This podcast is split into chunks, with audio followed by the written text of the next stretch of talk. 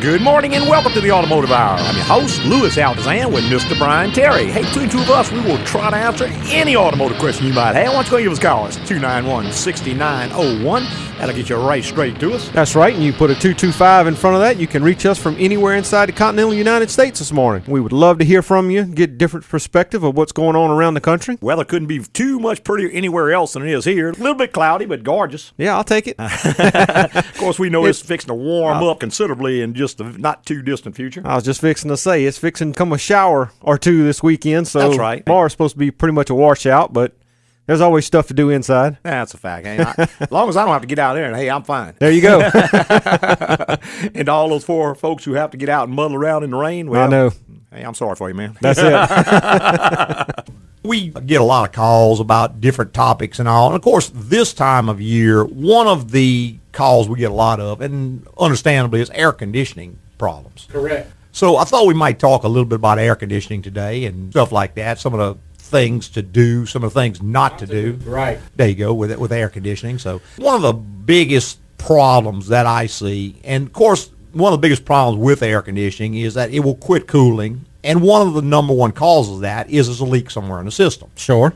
And when the system leaks, the refrigerant leaks out and the level gets low. So it either quits cooling as well or it quits cooling completely. Correct, because there is actually a, a, pressure valve in the system.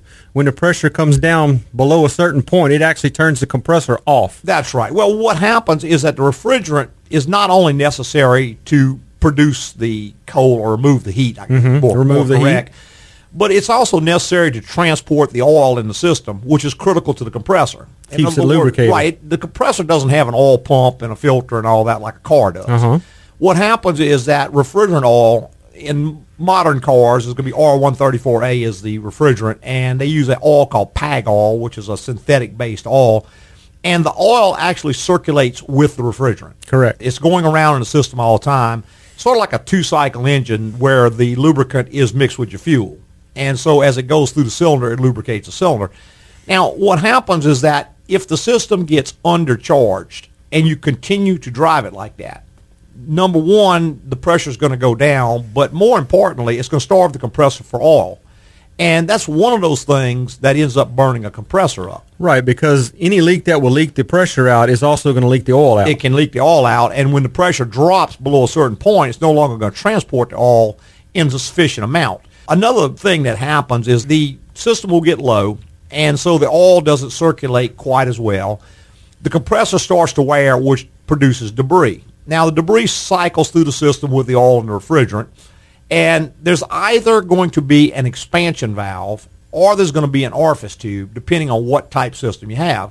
And both of those are going to have a little filter in them. Mm-hmm. And that's good because it catches a little bit of debris that comes out, but it's also bad in a way because it doesn't take much to plug that little screen up. Right. It's a real fine micron That's uh, filter. correct. Now, when the screen plugs up and starts to restrict, the first thing it's going to do is block the oil flow because Correct. oil is a lot thicker than refrigerant.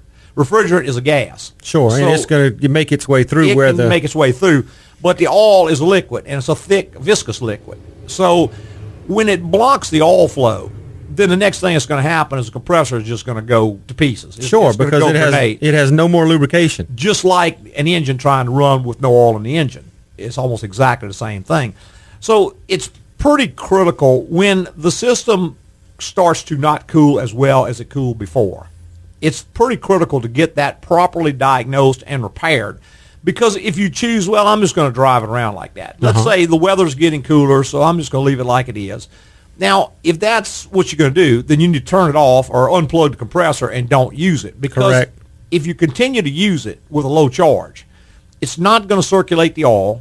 The compressor is going to sustain damage. Now, when the compressor starts to go bad, the debris is going to fill the system. It's going to plug the orifice tube, which is going to cause further damage. At some point, it's going to clog the condenser up. right. It's going to fill all those little mufflers up in the lines with metal. And now you're into a full system replacement. It's going to be your only fix. Right, because if that does happen, and you choose to find someone to put just a compressor on, oh, Well, yeah, absolutely. you're using the compressor as a filter. Yeah, well- because that trash is going to be picked up and it's going to be fed right back through that and compressor. The compressor wasn't a problem in the first place. What happened is that, let's say the hoses got old and got dry rotted and started leaking and some moisture leaked in. It overloaded the filter dryer. Then it started to break down the filter dryer. That went in, restricted the oil flow. The oil flow burnt the compressor up. And The compressor filled the compressor system. filled the system with metal and then failed. Correct. Well, you go in and put a compressor on it. Well, what are you doing, man? I mean, come on, man. It's a filter now. Yeah, well, I mean, Because we, everything- we still got bad hoses. We still got a contaminated filter dryer. We got a condenser and an expansion valve full of metal. Full of metal. The average life of that compressor is going to be probably one week to one month. Right. Somewhere. I mean, if you're very lucky, it might last three months, but that's unusual.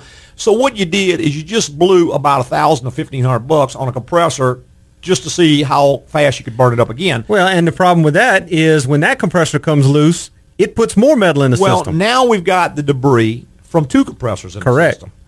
So when you go shopping around for air conditioning repair, and the first thing you do is you go to shop, and he says, "Well, the compressor's bad." Well, how much? Okay. Well, he gives you a price. Then you check around. Another guy, well, he'll do it for less. The next guy, he'll do it for less. Well, all he's doing is putting a rebuilt compressor on the system, which is not going to do anything at all. He hasn't diagnosed the problem. We don't know why the compressor failed. He's just changing one component out of a totally contaminated system. Right. And that's why one guy is going to tell you $900 and the other guy is going to tell you $2,500. Now, the $900, you just as soon take nine $100 bills And open set the window. on fire. Or- or- yeah. yeah, and just sit there and watch them burn. At least you'll get the entertainment of watching them burn. You know, exactly. yeah, a little bit of fun there. Yeah. Or, light a cigar with them. At least you can act like a big man for, for a little while, you know. But you have not only absolutely threw your money away, you have actually made it way, way worse. Sure.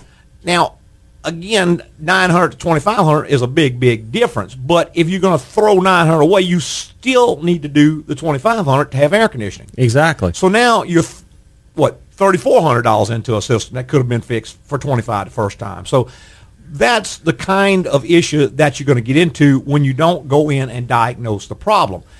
Now, the second big issue that we get is the system quits cooling, and because it seems like it's low on refrigerant, the first thing people want to do is Yeah, they get- want to throw some more yeah, in it. get a can and put some more refrigerant in. Right.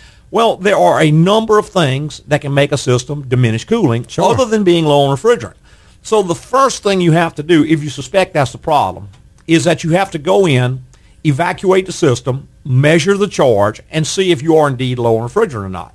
If you're not low on refrigerant, that is not the problem. Exactly. Now you we need, to go start looking further. somewhere else. And you can't check that by putting a set of gauges on. I know back 20 years ago you could, or Well, you, you, were thought deal- you could. you were dealing with a different refrigerant that was designed to run with gauges. Well, not only that, but you had a system that held five pounds of refrigerant. So the amount you put in is pretty a critical. When you had five pounds, and let's say you put five pounds and five ounces, it wasn't, wasn't that far a deal. overcharged. You ten percent overcharged. It wasn't that big of a deal. But systems today may only hold twelve ounces. Correct. So let's say it holds 12 ounces and is fully charged. You stick 12 ounces more, which is one can of refrigerant. Now it is 100% overcharged. Compressor goes grenade. Right. When it does, it because it can't stand that kind of pressure, it blows compressor apart. Now you've contaminated the entire system. Now you're into a full system replacement for something that was never the problem in the first place, and you still got to fix the original problem. And when you say full system replacement, that's compressor, hoses, condenser, evaporator, Very often, everything in the system. very often because a lot of the hoses have little mufflers and stuff in them that will trap debris and it will trap it only for a period of time then it's going to go on through but there's no way to clean them so i mean if you got just a pure straight Piece of oh, hose. whether it's rubber or metal you can flush through that but if it's got those little mufflers on it you're not going to clean that so that's going to have to be replaced as well Right. if not the job's coming right back on you and Sure. it's going to be way more expensive the next time around now some of the things that can cause a air conditioner to diminish cooling other than being low on refrigerant and one of the number one things is airflow.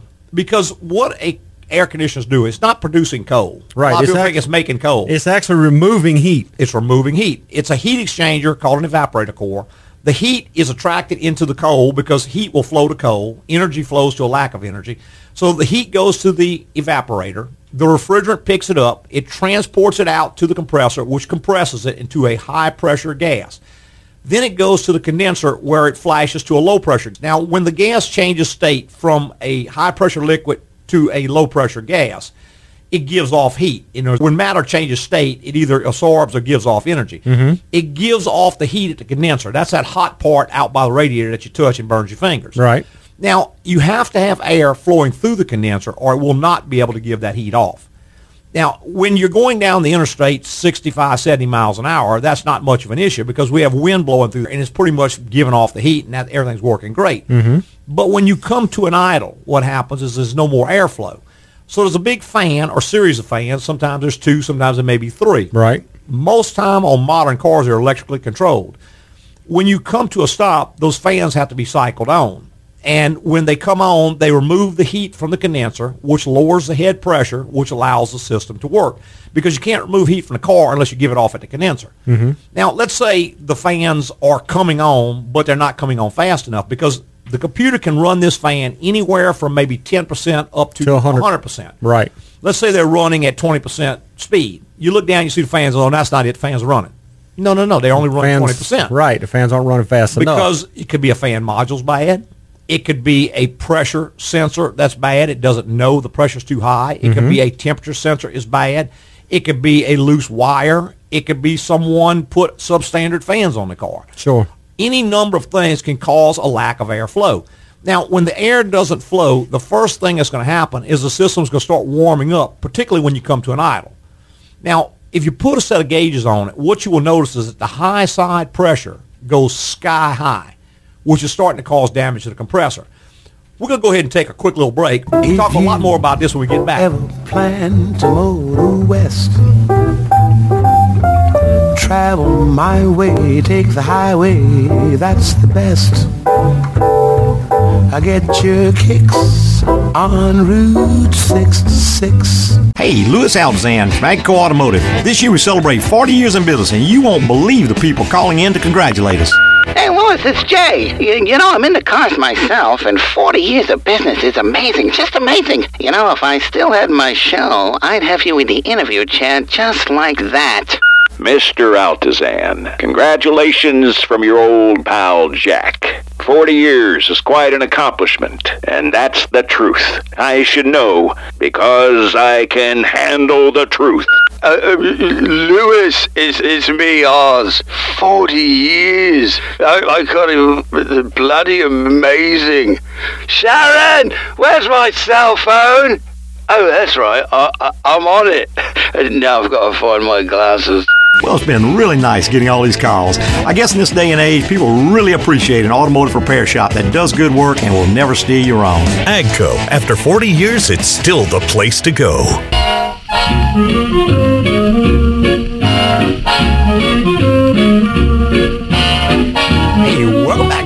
Automotive. I'm host Louis Altazan with Mr. Brian Terry. Hey, Tree Tools, we'll try to answer any automotive questions you might have. Why don't you go and give us a call? Your car won't start, won't stop, old brakes squeaking, belt squeaking. That's right. Right now is a great time to call, too. That's right. Got all our lines wide open. Be glad to get you a live and in-person answer. And should you happen to miss that opportunity this morning, you That's can right.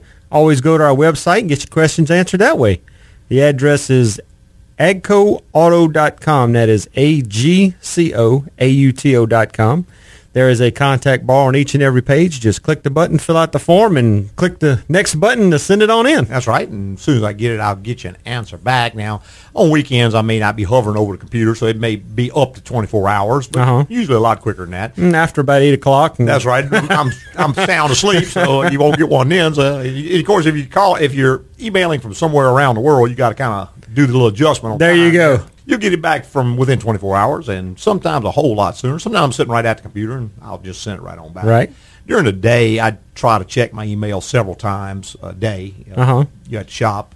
As soon as I get a break, I'll go in and check the email. And folks a lot of times will say, "Well, why can't I just call you?" I said, "Well, I just can't. I just don't have time to take calls because I'm trying to get all the cars in and out of the shop." And they said, "Well, you answer email." I said, "Yeah, I know, but I can stop and do the email when I get a break." Right. It's not something I got to stop, break up my chain of thought because I'm in the middle of trying to concentrate on diagnosing this car, and I got to stop.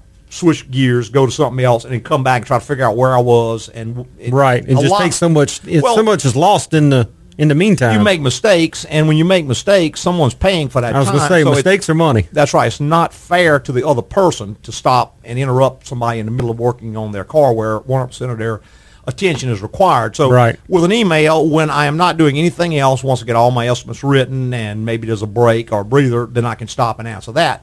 So that's why we do it that way. Uh-huh. I hope everybody understands, but that's just the only possible way. I just can't come to the phone and answer calls all day long. Well, and that's why we do this show on Saturday morning. Well, and I have two employees at the shop who can answer any question you got. That's if, it. If you need to know anything about doing business with AGCO, I absolutely guarantee they can answer your question. Both of them Yep. have been trained by me, and they are both can answer any question that can be answered. Right. So just give them a shot, and they'll answer your questions for you and get the car in and get it all scheduled. And once we check it, then you're going to have 100% of my undivided attention.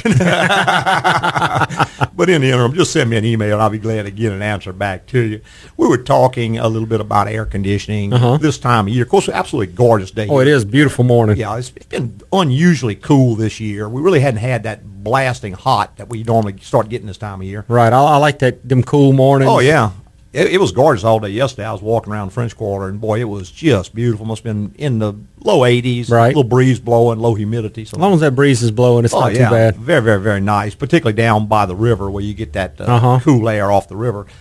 But we were talking about air conditioning, and particularly we're talking about some things that will cause them to not cool other than being low in refrigerant. Correct. And I know that's one thing that can cause them not to cool, but it's not the only thing. And just assuming that's the problem and adding more refrigerant can absolutely destroy the entire system Oh, it definitely will. in our example we gave just before the break, let's say the cooling fans are not operating or not operating properly. Well, what happens is that the high side head pressure has gone sky high. That head pressure is roughly supposed to be twice the ambient temperature plus 40. Right. For instance, if it's 80 degrees outside, it should be 80 plus 80, which is 160 plus 40. It ought to be right around 200. Mm-hmm. Now, if the fan is not blowing, that may go to 400. Right. Now, when you go and dump more refrigerant in it, it's going to go even higher than that. That type of pressure will destroy the compressor and may actually damage the evaporator core. Right, It may open up the, the core itself. Right. It can it can bust the tubes in it. It can cause the folds to unfold. And both of those are obscenely expensive repairs. Well, sure, Particularly the evaporator core because you had to pull a whole dash out to fix that. Yeah, I tell you what, you walk behind one and look and you see the back of the firewall. Yeah. That is an eerie experience. Absolutely right, because that evaporator core, when they're building the car, goes into a case. It's bolted together. That's bolted to the firewall. Then everything else put on top of it. Right. So consequently, when it has to come out, it's all Everything- got to reverse that procedure. There are a handful, a few of the Japanese cars, you can actually get the evaporator core out without, Without- dash. Uh-huh. Some of your Hondas and Acuras actually have a like an access panel that you can uh, Right. get out. But even those on the more later model cars, they're getting away from that. They're going more to the sealed up type systems. Ironically, right at the time when they're having more evaporator core failure. so kind of a perfect storm of Right. of expense to the consumer. But that is just one of the things. If those fans either do not operate or do not operate properly. Now, another thing right along the same lines is that condenser has air flowing through it constantly. Mm-hmm. Air is full of dust and dirt, Dirt and debris. and- If right. you don't believe that, just dust the table off in your house, come back a week later and see how much dust is on that table that dust is floating around in the air all the time. That fan is drawing it through the condenser, and it tends to stick, and mm-hmm. that will block the airflow. So sometimes when you start to lose efficiency, what's happened is that the condenser is actually restricted. Now that's a real, real, real simple fix. You can take something like a garden hose, Okay. go and just wash that out real thoroughly, mm-hmm. and sometimes you can restore the efficiency to your air conditioner. Not only that, you may prevent a compressor failure Sure. because when the head pressure starts going higher, there's a reason. So one of the first things you might want to do is go in and clean the condenser. Now, there are some chemicals on the market particularly designed for cleaning home condenser units. Right. I don't really like those too much because most of those are designed to work with something a lot heavier than what's in a car. If they have any type of a caustic or acidic type Chemical? chemical, in there, you can actually eat through that condenser pretty easy. Those are pretty They're much pretty. paper They're, they're a lot thinner than a home unit. Well, everything on a car is built real, real light because Right. they're trying to make all the money. and if you're mm-hmm. going to clean it, just take a garden hose and maybe put your thumb over the end to increase the pressure and just wash that out real, real good. Best to do that without the engine running. Just go in, clean that real good, let it all drip dry, and then crank the motor because you don't want to blow all that water on top of the engine because it can get into some of the connectors and stuff on the mm-hmm. motor and cause you all kind of other grief. But cleaning the condenser is one of the most overlooked things, really about once a year, it doesn't hurt to go and clean the condenser. It's one of the few things that you can actually do to prevent an air conditioning problem. Right. Now, right along those lines, a couple of other things that you can do to kind of prevent air conditioning problems.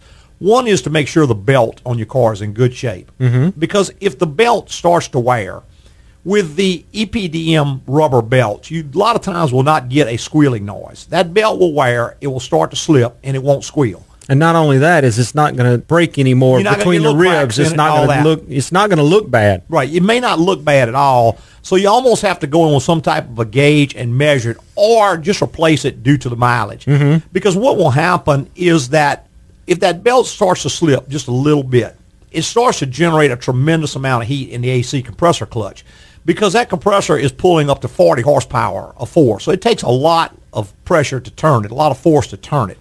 If the belt is allowed to slip even slightly, it's going to start to generate heat, and heat is going to end up burning up the compressor clutch. Some of the clutches can't be replaced without changing the whole compressor. And Right. if it's got a lot of miles on it, a lot of times the clutch will cost almost as much as the compressor anyway. So that's one another thing you can do. If you keep that belt in good shape, then that will help to prevent air conditioning problems. Now, right along the same lines, what keeps the belt tight? On almost all cars, back in the old days, you had like a little slotted plate, and you loosen it up, and it would Take a pry bar and pull it over, and you tighten the, the little V belt. Mm-hmm. But now you have a serpentine belt. This belt is designed to it's a wide belt, and it actually runs on both sides of the belt. Mm-hmm.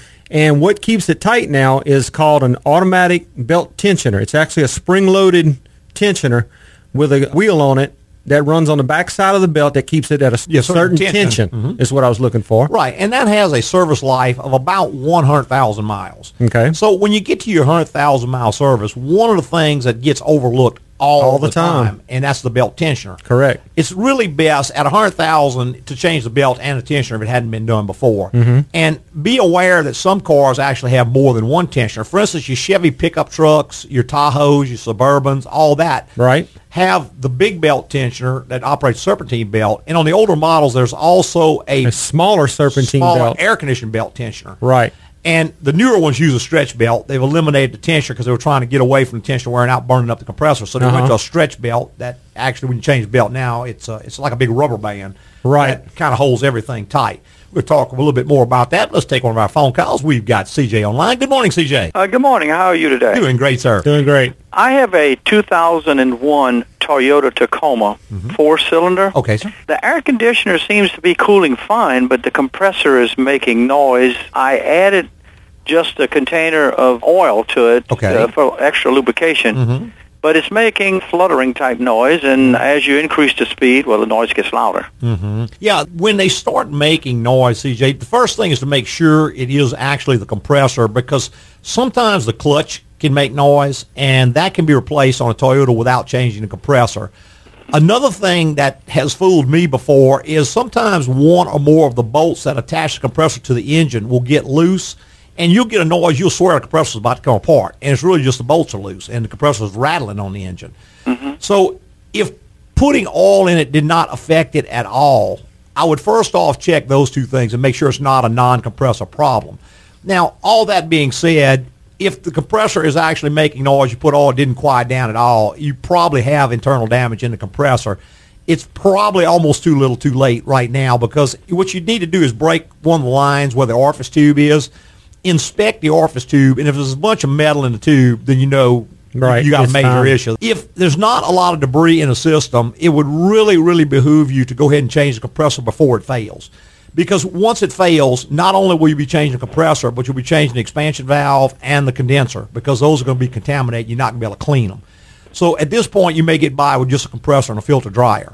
So real important to isolate, make sure the noise is the compressor and not just something on the compressor mm-hmm. because that would be really great news. Well, with it, with all of this said, with it making noise, and mm-hmm. well, it's still cooling. Yes, sir. It's mm-hmm. just that I guess it is on the verge of going Well, it's going to fail. then. Yeah, it's going to fail. It's like an engine. You know, when an engine starts to rattle and knock, it may still run, but it's going to come apart. It's gonna come it does, it's going apart. to tear the whole engine up. So I would be sure there's sometimes like a belt tensioner will make a noise. And when you turn the AC on, you hear noise. You turn it off, it goes away. But the reason it goes away is because you're cutting about 40 horsepower load off that belt system. So I've seen things in the drive belt system actually make a noise only when the compressor's on, and people think it's the compressor. Mm-hmm. So just a good idea to have someone maybe put a professional eye on that and make sure it is the compressor. Have a thorough check. I would. And if it is the compressor, the first thing I would do is vacuum the system, open the line, check the orifice tube. If the orifice tube is clean, I would change the compressor right now. I would not wait for it to fail because when it fails, you're going to double You're gonna or quadruple right. the size of the job. Right. And the accumulator also, because that can deteriorate over time. Well, yeah, you, every time you open the system, basically you're changing the, the receiver dryer. The So- receiver dryer, right. Yes, sir. hmm Okay, and how much would it you charge to just give a check on The way we charge for everything we do, CJ, is we bill by the hour. Our hourly rate is ninety-five dollars an hour. We charge in one tenth of an hour increments. Okay. And if I spend fifteen minutes, I'm gonna charge you fifteen minutes. If I spend a half hour, I'm gonna charge you a half hour. Yes. That would not take more than an hour. It would be an hour or less. Okay. And I like to be fair with people. Some people have a flat rate. I don't do that. I just charge for time spent. If I crank it up and in five minutes I can hear the compressor's fixing to come apart, I'm gonna stop right there and tell you. You know, it's no sense checking a whole bunch of other stuff. But Yes, sir. if we find where it's something else, I may spend a little more time isolating the actual problem, but that's going to be good news. That's going to be money well spent because we're not changing the compressor. We don't have to change. Correct, correct. All righty? Well, thank you, sir, and have a good day. All right, CJ. Thank you. Thanks for calling, man. Bye-bye. Bye-bye. All right, we're going to take another quick little break. Right back with more on the Automotive Hour.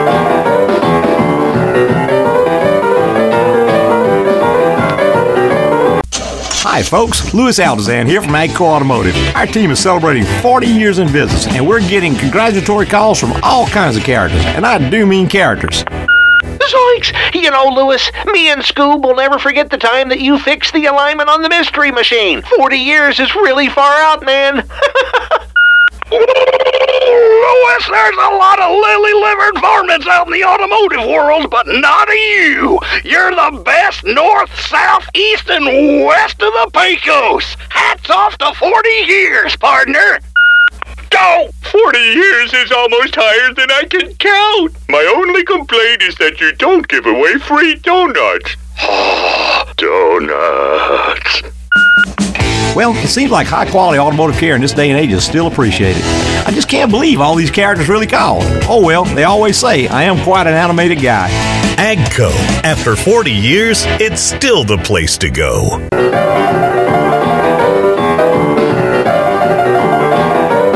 Hey, welcome back to the Automotive Hour. Your host, Louis Altazan, with Mr. Brian Terry. Hey, between two of us, we're trying to answer any automotive questions you might have. Why don't you go and give us a call? It's 291-6901. And And we were talking earlier about right. air conditioning troubles Right. and things that would make the air conditioner quit working. And we were talking about the condenser right, getting dirty and everything. One thing we failed to mention at that Mm-hmm. point was the condenser can be damaged in several ways. That's right. You're driving down the road, a rock flies up, goes through the condenser, knocks a hole in it. A little tiny pinhole in it. And Doesn't take much. Leak all the refrigerant out. Another Right. thing is the fins can get flattened out. And a lot of times that happens when someone's doing some service work improperly on the car. They lean on it lean on or- it or whatever. They Right. smash those little fins flat, and now the air can't flow through it anymore. So the condenser is basically compromised. I've had them come in where 30% of the fins have been flattened out. Mm-hmm. Right. Some jughead stuck his hand, smashed it, and the car, the, the high side pressure is going to start overheating. Sure. And so when that happens, then you know the condenser is bad, and it's going to cause further damage. It needs to be addressed. And a condenser is right there on the front of the vehicle. That's right. It's easy to see. Mm-hmm. Let's go back to our phone lines with Mark. Good morning, Mark. Yes, sir. Speaking of that condenser right at the front, I was going to ask. I, I like the idea of spraying it off and cleaning it. It's a simple and effective thing, you know. But mine, it's got like the honeycomb Dodge grill, you know, and it's really tight. Yes. sir. Mhm. And I can't even really hit it good with water. What would you recommend? Just remove the grill. That's not. That probably takes about thirty minutes to remove that grill at most, maybe less than that. Thirty. yeah, yeah, at most. Just a few little old pins and stuff in there. But yeah, sometimes you're going to have to remove the grill to get to it properly. There's really no other effective way to do it. yeah. You can't take the condenser out to clean it because if you can do that, you just soon put a new condenser in. Right. Yeah. So the, the original reason I called is got a brand new set of tires mm-hmm. and it's pulling to the right. What's Okay. the first thing that comes to your mind? Well, was it pulling before you put the tires No. on? Was not pulling before. Well, I'd cross two front tires and see if it pulls the other way. Right. That's very, very common depending Right. on what brand it is. In some brands, and we're not going to talk about brands on the Right. air, but in some brands, that is just, and we don't even try to align the car. We see those tires, first thing we do is cross tires. So you would blame the tire though i- initially? Well, No, I would No. check it. I would Yeah. check and see if that's what it is first. I wouldn't All go right. do anything else. well, if I swap sides and it pulls the left, then what would then you you got a say? bad tire and you take it back. Really? Yes, sir. Okay. Okay. Good to know. Now, um, one more tiny thing. I, I had emailed you, Louis, about because I had uh, some knucklehead put stop leak in this car before I bought it. Just want to know if that's something I can do at home as far as just changing coolant, sure, draining it and refilling it. Yeah, sure. And Just, do you uh, know? I mean, is, do I have a special purge process? No, no, now now it's going to be self bleeding. But what you need to do is go to my website, Yeah, type in the word coolant, read all of those articles on coolant before you Yeah, start, I and that did. way you know what you're doing. But don't put any kind of chemical in it. No, no, put no. Any kind of flushing. Change your fluid very often, like maybe every three or four months for a few times to get it Okay. all out. That's the most effective cleaning. Doesn't hurt anything. Right, and I did look at the site and everything. I just didn't know what system was in mine. You know. Yeah, you know, it'll burn. Almost all the new stuff has a surge tank. The- if the pressure cap is on the reservoir, Uh-huh. then you're gonna have a surge type system. Okay. And that's to self bleed. Okay. And I mean, as far as just me at home, how would you recommend draining it? I don't like taking that little petcock out of the radiator because a lot of times we take those out, they won't go back in, they'll start leaking. A lot of times the most effective way is just to go ahead and pull the lower radiator hose and let it drain. Right. And if you're at home, you probably can't get it up high enough to get the block plugs out. So you just got to do it more often. If you do it two or three times, it's not going to make that much difference. In the shop, we can get it up in the air, and sometimes we can pull the block plugs and drain the engine block as well. But that's out of the range of a person working at home. And it was recommended to me. It says that right online that G-05 is approved by Chrysler. Yeah, I, I go to Chrysler and buy the real stuff. Yeah. You wouldn't go with that? I would not, no, sir. Well, how can they say that it's approved by that it- car they, maker? They can say whatever they want. If, Really? if it was me, it was my car, I'd go Yeah. to Chrysler and buy the right stuff. Okay. So even though it's it's Well, chemically the same. go ahead and do what you want. well, no, You're not going to listen. Do what you want. No, no, no. I'm listening. I'm I telling just- you right now, go to Chrysler and buy the right coolant. Go. Okay. Yeah. So the only one. Way cheaper. Gotcha. All right. Gotcha. And and one more tiny thing. Uh, I'm just I'm concerned about that stop leak collecting around every little thing in the system. Well, it thermostat. does. It does. I mean, it, it does that come out on its own, or is it just there Well, forever and it's going to ruin the you know water Who pump knows? eventually? The only thing you can do is go through and change the coolant a few times and hope for the best. I mean, if the thermostat goes bad, you got to change the thermostat too. Right. The only other option is tear the whole motor down, take it apart, hot tank it, and you know go from there. But that's Oh, my silly word. there. You know. That's I mean, just go ahead. And, yeah, go ahead and flush it out and just see what happens. I mean, if something else goes bad, you'll have to deal with it. But I would say I would go in, change the coolant out a couple times, see what happens. Right. So measure what comes out, put back that amount. You can, yes, sir, or just fill it till it's full. I was going to say. Mm-hmm. Yeah. Okay. Very good. All right. Louis Brian, thank you so much. Have a great weekend. Okay, Mark. Thanks, man. Thanks. Bye bye.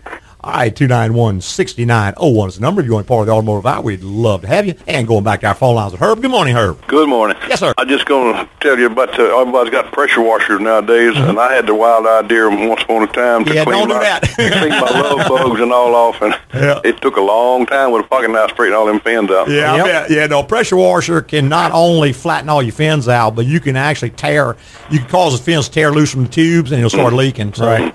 Yeah, no, you just a garden hose with finger pressure on the hose is much, much, much more effective. All right, I just want to throw that in. All right, Herb, All right, thanks, thanks. man. All right, bye. bye bye.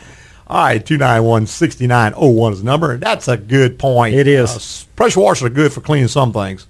Yeah, on a car, Yeah. I don't like Probably- pressure washer. Probably don't they don't put, mix. Don't want to put it anywhere around a car. I've, I've seen people open the hood and wash the engine down with a pressure washer and cause all kinds oh, of trouble. Of course, it doesn't start, and that's probably the first, just That's the beginning of the, the problem beginning. right yeah, there. exactly. We were talking about ACs and Uh-huh. failures and the different types of failures and all that. Now, one thing we had to call early, he says, I've got noise in my AC compressor. A lot of times that does get misdiagnosed. Yes, it does. that because what happens is that when you turn the compressor on, the noise starts. You turn the compressor off, the noise stops. Right. So it's And- logical to assume that's the problem. Well, and I've even seen people take the belts off, crank Right. it up, no noise. Right. So we put the belt back on, turn the compressor on, the noise is there. Right.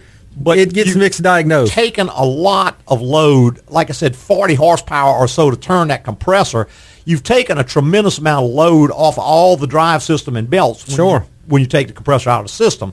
So I've seen things like a bad belt tensioner Right. cause that. I have seen the harmonic balancer bad. And when you turn the AC on, it starts wobbling and makes a knocking noise. Sounds exactly like the compressor's coming apart. Yep. And guy goes, he buys a cheap junk rebuilt compressor, takes off the good compressor he's got, Turns it in for a core. turns it in for a core, does not charge the system properly. Well, now he has an AC problem. Sure. And he it still has the same noise. noise. Brings it to you, and well, you've got a bad harmonic balancer, but now you got a junk compressor that doesn't make enough pressure. And you can't get your old compressor back. Right, and the system's been overcharged, so you may have an evaporator core out now. Exactly. So you can't just jump to conclusions and go off start swapping parts, particularly with the level of parts that you can get from the average parts store. today. Right. And a lot of times, folks who don't work on cars every day just have no clue the difference in parts. And I mean, we get parts in, we turn them around at the door. Oh, they don't even make it out in the shop sometimes. Yeah, some of the good name brand stuff, even the OEM stuff, Right. doesn't even meet their specs coming out of the box. And we got the wherewithal to check about 90% of the stuff that comes through. Uh-huh. But we start inspecting parts from Ford that are 700% out of their spec right out of the box. What's going on with this? Right. And it's because so much of this stuff is made offshore now. And again, there was a time when you could buy a brand name And get a you could very good part. Right. And now another thing, just tip for what it's worth. Uh-huh. If you see the words lifetime warranty Right. on a part, run like the devil. Because I can absolutely guarantee you that is a piece of junk. Right. The way they give a lifetime warranty is this part is so cheap that you're going to get tired of putting more on before they get tired of giving you more. Exactly. That is a gimmick. That is a indication generally of a really bad part. So if you see the word lifetime warranty, you know that is not what you want on your car. Mm-hmm. Because you're going to spend the rest of your lifetime trying to get this thing straightened out. Or give up. or give up. Yeah. Well, so often That's that's what happens. we had a guy put one of these starters on his car, and it's about a two-hour job to change the starter. Well, Mm-hmm. he puts the first one on. It lasts about a week. Goes out. Well, he spends another two hours. Well, he's getting pretty tired at this point. The second one goes bad. The Bendix sticks in the flywheel and tears the flywheel up. Right. So now the transmission's got to come out. Right. Brings us seven hours later. We pull the transmission, change flywheel, we put an OEM starter back on it. But he's got to pay a core charge because they won't take this piece of junk back as a Right. core. So the point is, so so much money that is wasted could have been prevented. Sure. And most of the time, it's just by getting a proper diagnosis and listening to the people that know. There's a reason why we use OEM parts. The reason is because they are the least expensive part I can use. That's right. It's way less expensive to pay $100 more and get a good starter than to put a cheap piece of junk and tear the flywheel up. And it's way less expensive to buy the OEM coolant than it is to corrode the whole system and eat the heater core up. Yeah, with some Now- stuff that's not going to work right. If three dollars or four dollars or five dollars is that important to you, then just do what you want to do. Right. You know, I say you don't have to listen to me. I'm, it's not mandatory. There's nothing on here that says you got to listen to me. I'm just telling you what I know from 45 years of doing it. Exactly. I can't afford to use that stuff. I've got to use the OEM stuff, and I got to check it because it's not always up to snuff. That's right. So you got to be very, very, very careful with those kinds of things because they'll just get you in so much trouble before you even know it.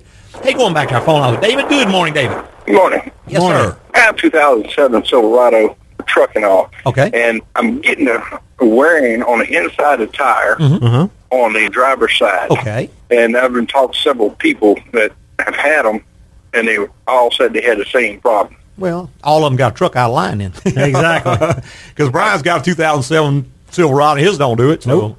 you know, I I got an 02 and it doesn't do it. It's just a matter of aligning the front end right. And I got to tell you, David, there's probably not a handful of people in the state of Louisiana that can align a front end the way I think it should be aligned. I can tell you a lot. The spec that GM puts out for that vehicle doesn't work for it. Yeah. Sometimes And if they're if they're just setting the numbers to the everything's in the green, you're going to get tire wear. yeah, you may have to actually I was about to set say it- I've had it aligned and everything. Yeah. Yeah, something's it's not being done right. Yeah, either not being done right or they're overlooking something. I mean, it could be some component that's bent, damaged, or worn, but chances are we don't see a lot of front end problems with those trucks. But But the biggest thing we see with that is the leaking rack and pinion and rack inner, pinion tor- leak and inner tie rods. Yeah, other than that, we don't see much trouble out of them. But it's just not getting lined right. I would almost bet you. You're just going to need to get someone who knows how to line it and get it lined up right, and you shouldn't have any more trouble out of it. Okay. All righty? Thank you much. All right, sir. Thanks, man. Bye bye. All right, we're going to take one last little break, and we'll be right back with more on the Automotive Hour.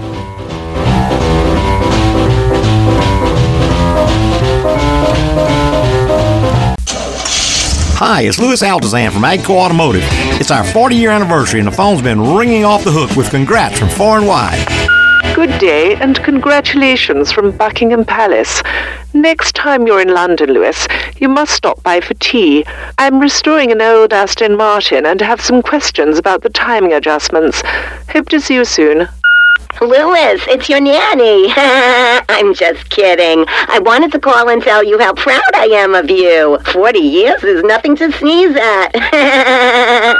Ho, ho, ho! Louis, fixing cars right the first time for over 40 years. You've been a very good boy. I think I have something special for you this year. Keep up the good work. See, calls from far and wide. I guess 40 years of high quality work really means a lot to people and keeps me on the nice list. Now I can't wait for Christmas. AGCO. After 40 years, it's still the place to go.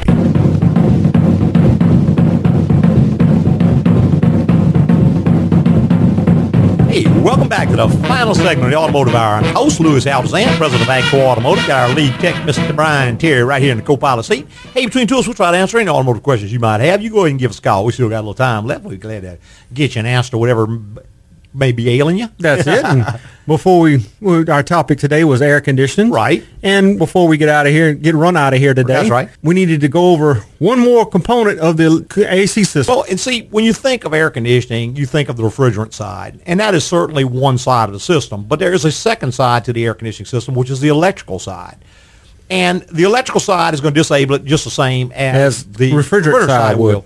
So let's say you've got a system and it's not cooling at all. Okay. Well, the first thing that you need to do, or one of the first things you need to do, is take like a digital voltometer, go to the compressor clutch, and see if you've got 12 volts in ground at the clutch. Even before you do that, raise the hood and look and see if the clutch is turning. Right. If the clutch is turning, then you, Then you know you got power you there. forget that test. That's That's, right. right.